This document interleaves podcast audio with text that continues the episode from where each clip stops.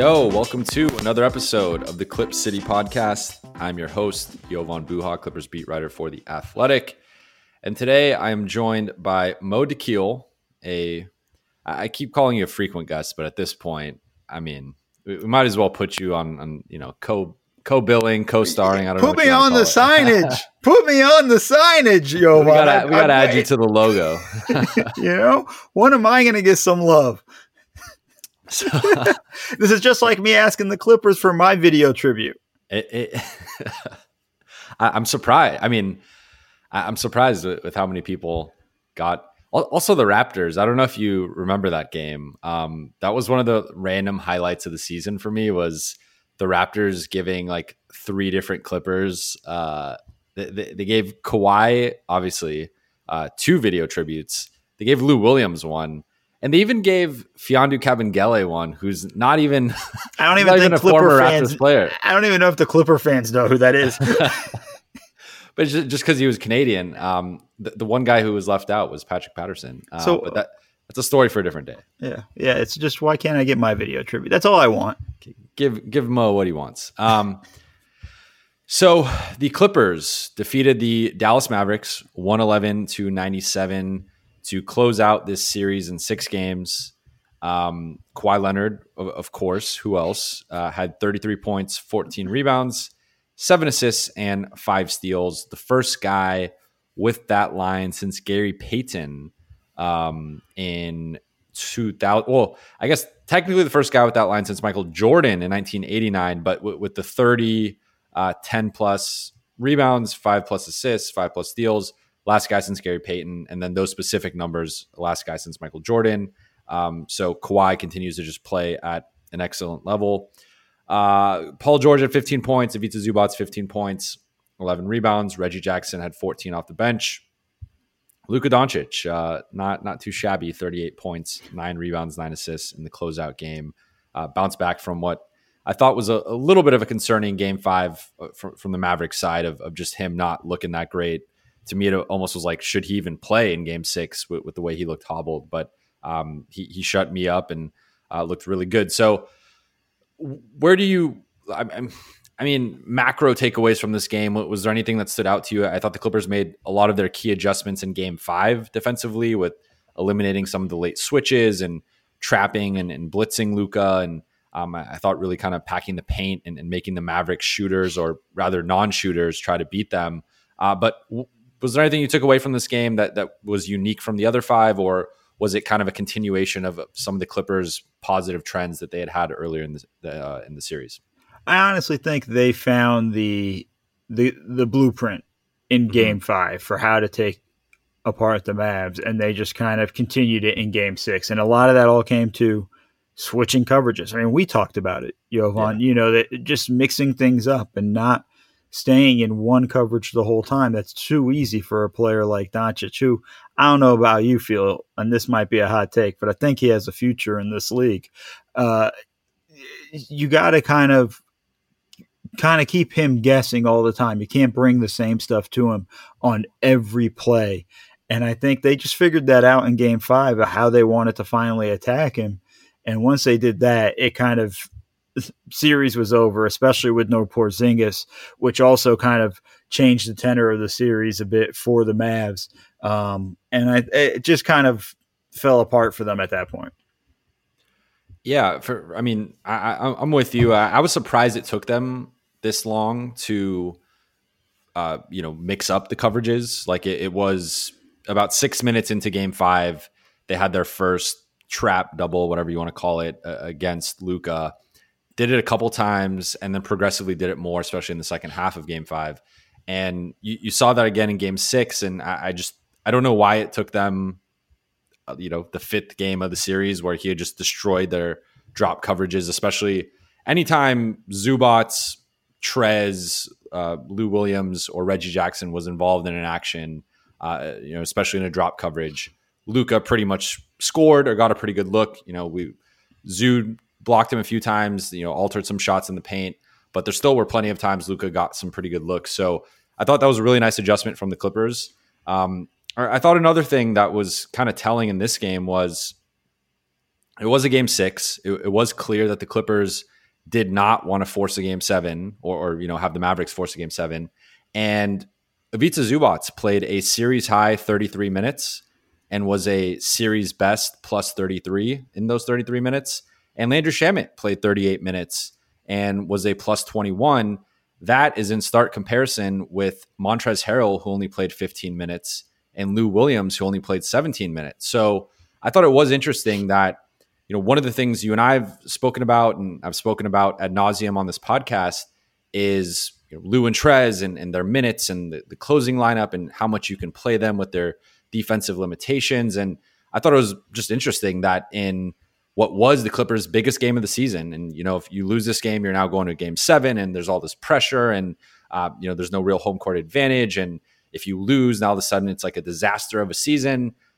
You know, w- with their backs against the wall to, to just close this out, Doc went with Zoo and, and Landry, two guys he has not played consistently, two guys he has not closed games with uh, consistently this season. So I thought that really was telling that he relied on those guys as much as he did.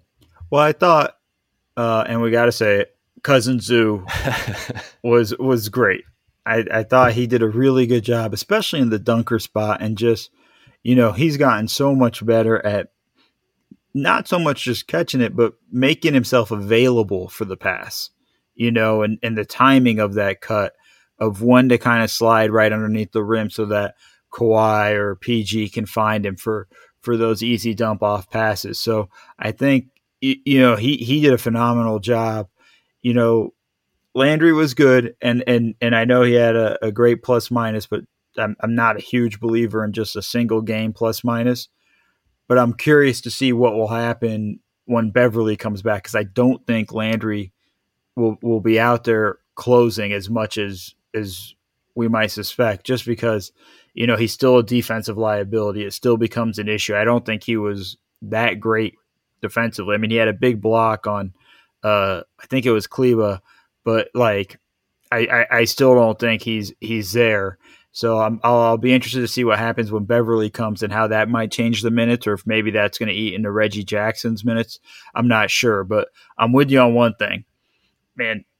Trez and Lou are just they're just not ready yet, and and I'm not sure you know, if if you can play them, we've said it many times. You can't play them in crunch time together, and so it'll be an interesting scenario for Doc to figure out what he can go to. But it's also a nice luxury knowing that you're not stuck with these guys. So th- this kind of brings up a conversation of takeaways from this series that you would apply to the rest of the postseason. You know, this team is trying to make not only the finals, but obviously win a championship. You know, have a deep, you know, four round playoff run. Um, so, what, if anything, would you take away from this series that you would like to see moving forward um, with this team, whether it's a lineup thing, a rotation thing, um, some type of adjustment? Uh, you know, maybe it is mixing up the coverages against the next player they face, which will be Donovan Mitchell or, or Jamal Murray. Um, you know, what, what would you like to see the Clippers do better, or, or just kind of work on, you know, in, in the second round? You know, that's tough, Jovan, because each series presents itself a different set of challenges. So, you know, what necessarily worked in this series may not work in the next series. Or, you know, it or it might. It's it's a whole different scenario. I think with who they might be playing, I think mixing up coverages is gonna be a thing that I think, you know, Doc knows now that the guys can handle it, that they should probably start doing it as early as game one or game two. And start actually you know not as early as game two. He should be doing it in game one. There's no question about it. it it, should be something that they do so that mitchell or murray don't get comfortable against them. So like i think that's probably the one thing i think you could bring over. But in terms of rotations and things like that there's so many different things that play into it as you go into the next series. You know you might need more offense or you might need more defense here. We you know it sounds like patrick beverley's close. We don't know when he's necessarily coming back. We don't know what condition he's going to be in, minutes limits or things like that. So I'm not sure how far I'd, I'd dive into it. But I think the most important thing that Doc can walk away from going like, yeah, I can mix up the coverages all throughout the game and our guys will be fine. Live sports are back. It's very possible that we may see an NBA playoff matchup between the Clippers and the Nuggets. That's why our partners at Manscaped have partnered with us to make sure your nuggets are as safe as possible when that matchup happens. Manscaped is here to provide you the best tools for your grooming experience. The Lawnmower 3.0 is the best hygiene tool for the modern man. Because of their ceramic blade and skin safe technology, your snags will be reduced. They actually just released their Shears 2.0 nail kit, which is the perfect add on to the Lawnmower 3.0 trimmer. The Shears 2.0 is a luxury four piece nail kit featuring tempered stainless steel tools and includes slashed tip tweezers, rounded point scissors, fingernail clippers, and a medium grit nail file. Get 20% off and free shipping with the code THEATHLETIC at manscaped.com. That's 20% off with free shipping at manscaped.com and use code THEATHLETIC20. Take your grooming game to the next level. I think that's a really important point that you just made that it is difficult to make blanket statements. And I, I think as observers, as you know, fans will will, will say, and, and, Clippers Twitter and stuff like there will be these blanket statements of you know X should happen where it doesn't necessarily factor in the context. Um, I, I, would say I agree with pretty much everything you said. Where you know Lou and Trez to me have not been consistent or reliable. You know, I, I know Lou had uh, the, the, big performance in Game Four, but aside from that, I, I thought he, he's kind of been around average to slightly below, you know, below average today. He was one for nine. Uh, just has not looked that good offensively outside of a, a, few flashes. And then obviously defensively, you know, we, we know his limitations. Trez ha- has had some nice moments. Um, I, I, thought game five, you know, he kind of padded his stats a little bit where he had 16 of his 19 in the fourth quarter when it was a 30 point game. Um, so you, you look at the 19 and you're like, oh, Trez is back. He, he's playing well. But a lot of that was when the game didn't really matter. So I, I would say in, in general terms, um, I, I think Trez, Lou, and Reggie Jackson should have their minutes monitored and should have their minutes monitored together. Um, that that trio in particular was the Clippers' worst three man pairing that played significant minutes in this series, and I I don't think it's rocket science. Like those three are not good defensively, so you're you're putting two guards who get exploited on the perimeter, and then you're putting a guy who's not a rim protector back there. Like it's just a recipe for disaster of a lot of points in the paint, and, and that was something you saw even uh, in Game Six where uh, you know, Doc continued to go with that lineup, and, and, you know he would try to balance it out with Kawhi or PG and, and another starter, but with those three on the court together, you're just going to give up a lot of points. And Dallas cut the lead from 23 all the way down to six um, in that kind of late third quarter, early fourth quarter span. And Doc had to put Kawhi back in to, to kind of seal the game. So I would say um, it, you know, my two things would just be limiting the minutes of Trez, Lou, and Reggie in general, but specifically together. And then Doc having to adjust a little bit sooner because I felt in this game, or I mean, in this series rather, Rick Carlisle was always a step or two ahead of him. And when Doc adjusted, it worked really well, and the Clippers ended up winning. But it was always a game late. And, you know, if you look at the biggest adjustments the Clippers made in this series, it was games three and five coming off of a loss. And, and may, who knows, maybe you have to lose a game in the playoffs to really adjust if you're the favorite. But I felt from watching Carlisle, he was doing, you know, many more adjustments during games in, in terms of like, you know, he, he would throw out these lineups with like Justin Jackson and JJ Barea. Those two guys struggle. They don't play the rest of the game. And I, I felt Doc was very more like sticking with the rotation. If Trez is you know playing his 15 to 20 minutes a night, Trez is playing his 15 to 20 minutes a night, regardless of how he's performing. You know, Reggie Jackson right. and Lou, they're playing their 20 to 25. Doesn't matter how they're performing. So I would like to see less rigidity from Doc and, and more flexibility, more so based on the performance. I thought he did that in Game Six, and, and even I, I guess in Game Five a little bit, but um, that would be my only thing. Yeah, and I think one thing to think about, and this is mostly for Trez, is he's still working himself back into shape and yeah, dealing with coming back from everything. So, you know, his minutes might fluctuate a little bit just depending on how Doc's feeling with how long he can let him go at, at stretches. And I'm with you, like that three man lineup, it doesn't matter. The other two guards could be Paul George and Kawhi Leonard. They're not stopping the def. You know, that's that's not enough defense on the floor. Like that's just an issue. And I think overall, yeah, Doc has to show a willingness to adjust right away on the fly because all right, you got away with it in the first round. Maybe you get away with it in the second round. You're not getting away with it in the Western Conference Finals, and you're not getting away with it in the finals. And that was my takeaway, honestly, from from Game Five. Aside from the, I mean, the Clippers did make some good defensive adjustments against Luka. I'm not going to say they didn't. Um, I, I, do think the trapping and, and the blitzing and um, showing higher and stuff that that all worked. But I did feel like in Game Five, the rotation didn't really change and the Clippers just got hot. You know, they shot, um, I think, oh, you know, close to 60%. They made 22 threes, which was almost a postseason record. Um, you know, they just had an amazing shooting night. And they play like that, they're going to beat the Lakers, they're going to beat the Bucks, they're going to beat the Rockets, they're going to beat whoever they play. But you're not going to get that four times in a seven game series. You might get that once, maybe twice because of how special they are offensively. But for me, it was more like there are some clear trends with the lineups that just aren't working. And these have been trends that have not been working all season. And Doc has continued to go with, you know, he likes his two lineups. He likes the platoon. He, he likes to play eight, nine, ten guys. And I, I just think that is something to, to monitor moving forward. You know, it, again, like you said, it worked against Dallas. It'll probably work against Utah or Denver. But is that going to work against the Lakers? Um, is that going to work against the Rockets? You know, a Rockets team potentially that just defeated the Lakers and is playing out of their minds. Is that going to work in the he, final? He's foreshadowing people. He's what? calling it now. Jovan's calling it now. Rockets well, no, upsetting no, I, the Lakers.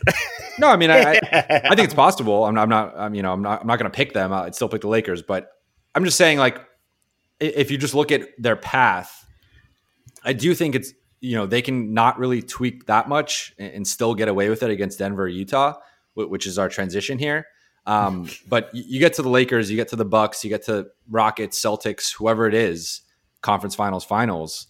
Uh, if they get there, like I just don't think this ten man rotation, nine man rotation, and two different lineups, and you know Trez and Lou and Reggie playing giant swaths of time together. I don't think that's going to work. And maybe I'm wrong. Maybe it works, and um, I'll have some egg on my face. But I, I really think if the Clippers don't, that's been my biggest thing so far. Is I think some of the rotations and lineups are questionable. Aside from that, you know, most of the guys have played fairly well. So let's get into the second round here quickly. Um, Denver and, Utah are now going to seven games, so the Clippers are going to have four games off or four days off rather. Um, they will play Thursday, game one against whoever wins on Tuesday.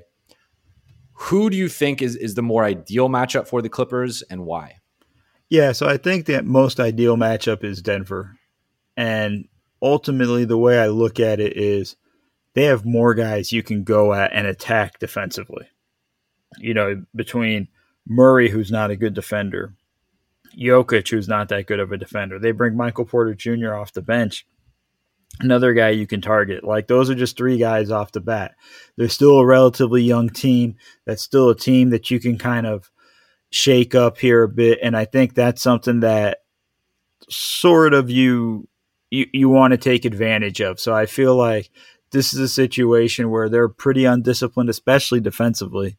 I think it really opens the door for the Clippers. I think that's a that's a team I think that would make the easiest challenge for the Clippers.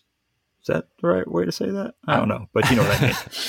I, I, think you're right. Um, I, have gone back and forth on this. I, am actually happy that Utah has played this well for my own vanity because um, before the playoffs, I, I, wrote an article ranking the West teams from easiest to hardest, and I actually had Utah as the third hardest matchup for the Clippers, behind the Lakers and the Rockets. So you know, and at the time, like a couple Utah bloggers uh, retweeted it and were like, "Oh, this you know, one writer still believes in the Jazz," and um, you know, some people in, in, the comment section on the Athletic questioned it, and um, you know, I, I, didn't really have a great defense for it because at the time the Jazz weren't playing that well. You know, we know about the Rudy and, and Donovan chemistry stuff, so I, I didn't really have anything other than I just felt matchup wise like Donovan destroyed the Clippers in the regular season. I went back and watched all three Clippers Jazz games, And, you know, two things stand out. Rudy and Donovan are, you know, matchup problems for the Clippers. And I, think if you're looking at the Clippers defense, the two weakest spots or, or, or most vulnerable spots, I think, are the center position and the point guard position. And that's not a knock on Zoo, who I mean, we know my thoughts on Zoo. Cousin think, Zoo, you're not knocking Cousin Zoo. We're not having that. We're not having that slander on this podcast. I mean, look, I, I, think Zoo has been the third or fourth best Clipper in, in the playoffs and in, in the bubble. So, I, you know, it's not a knock on him, but Rudy. I mean, Rudy Gobert is an All Star for a reason. He's a Defensive Player of the Year for a reason. Like Rudy Gobert is an elite guy, a top 25 guy, and he causes problems just because he's he's seven foot two and he's skilled and um, you know he's an elite rim protector and really good offensive rebounder and screener and he just causes a lot of problems. So you know I just felt looking at the matchups like yes the Nuggets have their own version of that in Jokic and Murray, but kind of to your point defensively I just think Denver's way more exploitable than than Utah. I mean you, you got Royce O'Neale who actually defended Kawhi reasonably well in the regular season you got Joe Ingles, who I think is a guy who can chase PG around screens. We actually kind of saw that a couple years ago uh, when they played OKC in the first round. And you got Rudy Gobert in there. And if you're asking me that defense versus Jokic as the rim protector, my, my Serbian you know brethren. Um, oh, or, cousin Jokic, cousin Jokic too. Oh my! I didn't even think about that. We, we're the Balkan Bros. Um, uh, you got so you got him and, and, and then I mean Jerami Grant is a good defender. You got Gary Harris. You got uh you know Torrey Craig is, is, a respectable defender. Like you do have some pieces on Denver, but I, I, just think overall, I also think Quin Snyder is a better coach than you know Michael Malone. I, I don't think that's breaking news. So his his ability to make in series adjustments. Um, you know Denver is deeper, and I think Denver has more offensive firepower. So it, to me, it's like it's splitting hairs. I, I, think they're very evenly matched. I mean, look, they're, they're going seven games, but um, I, I, don't know. I, I would say like Donovan's playing out of his mind, although so is Jamal Murray. Uh, but I, just I think I'm a little bit more afraid of Utah with their defense and their coaching compared to Denver with their offense and their depth. Yeah, it, it, the funny thing is they're very similar to a degree of of teams that the Clippers would face. I don't think either would really pose a serious, crazy threat. Maybe they'd get a game, maybe they get two, but I don't think it's something where I feel like, oh man, this this series is in jeopardy because they're playing the Jazz instead of the Nuggets or or anything like that. So I think ultimately, though, I just think the easier matchup for them is going to be Denver.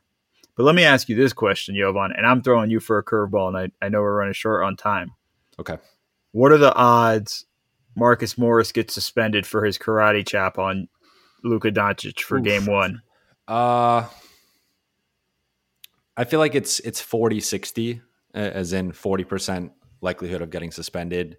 Um, you know, it, it, doesn't help that he's coming off the heels, but um bum of uh, that oh, that game 5 uh, interaction with Luka and also had the game 1 interaction with Luka that caused Kristaps Porzingis to get ejected uh, if you remember. So right. he's had three different incidents with Luka Doncic. He does have the reputation as a tough guy who will take hard fouls, who will take flagrants. He's actually now at risk of getting suspended soon. I think if he gets one more flagrant, he's going to get suspended.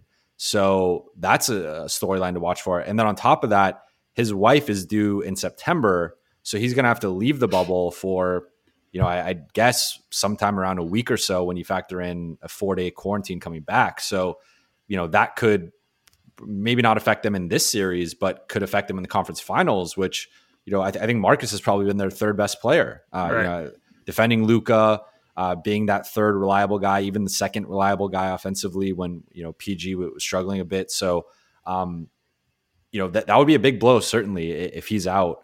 Um, you know for for any uh, amount of time, whether it's uh, being suspended or you know for for this or for his flagrant points or for the birth of his son.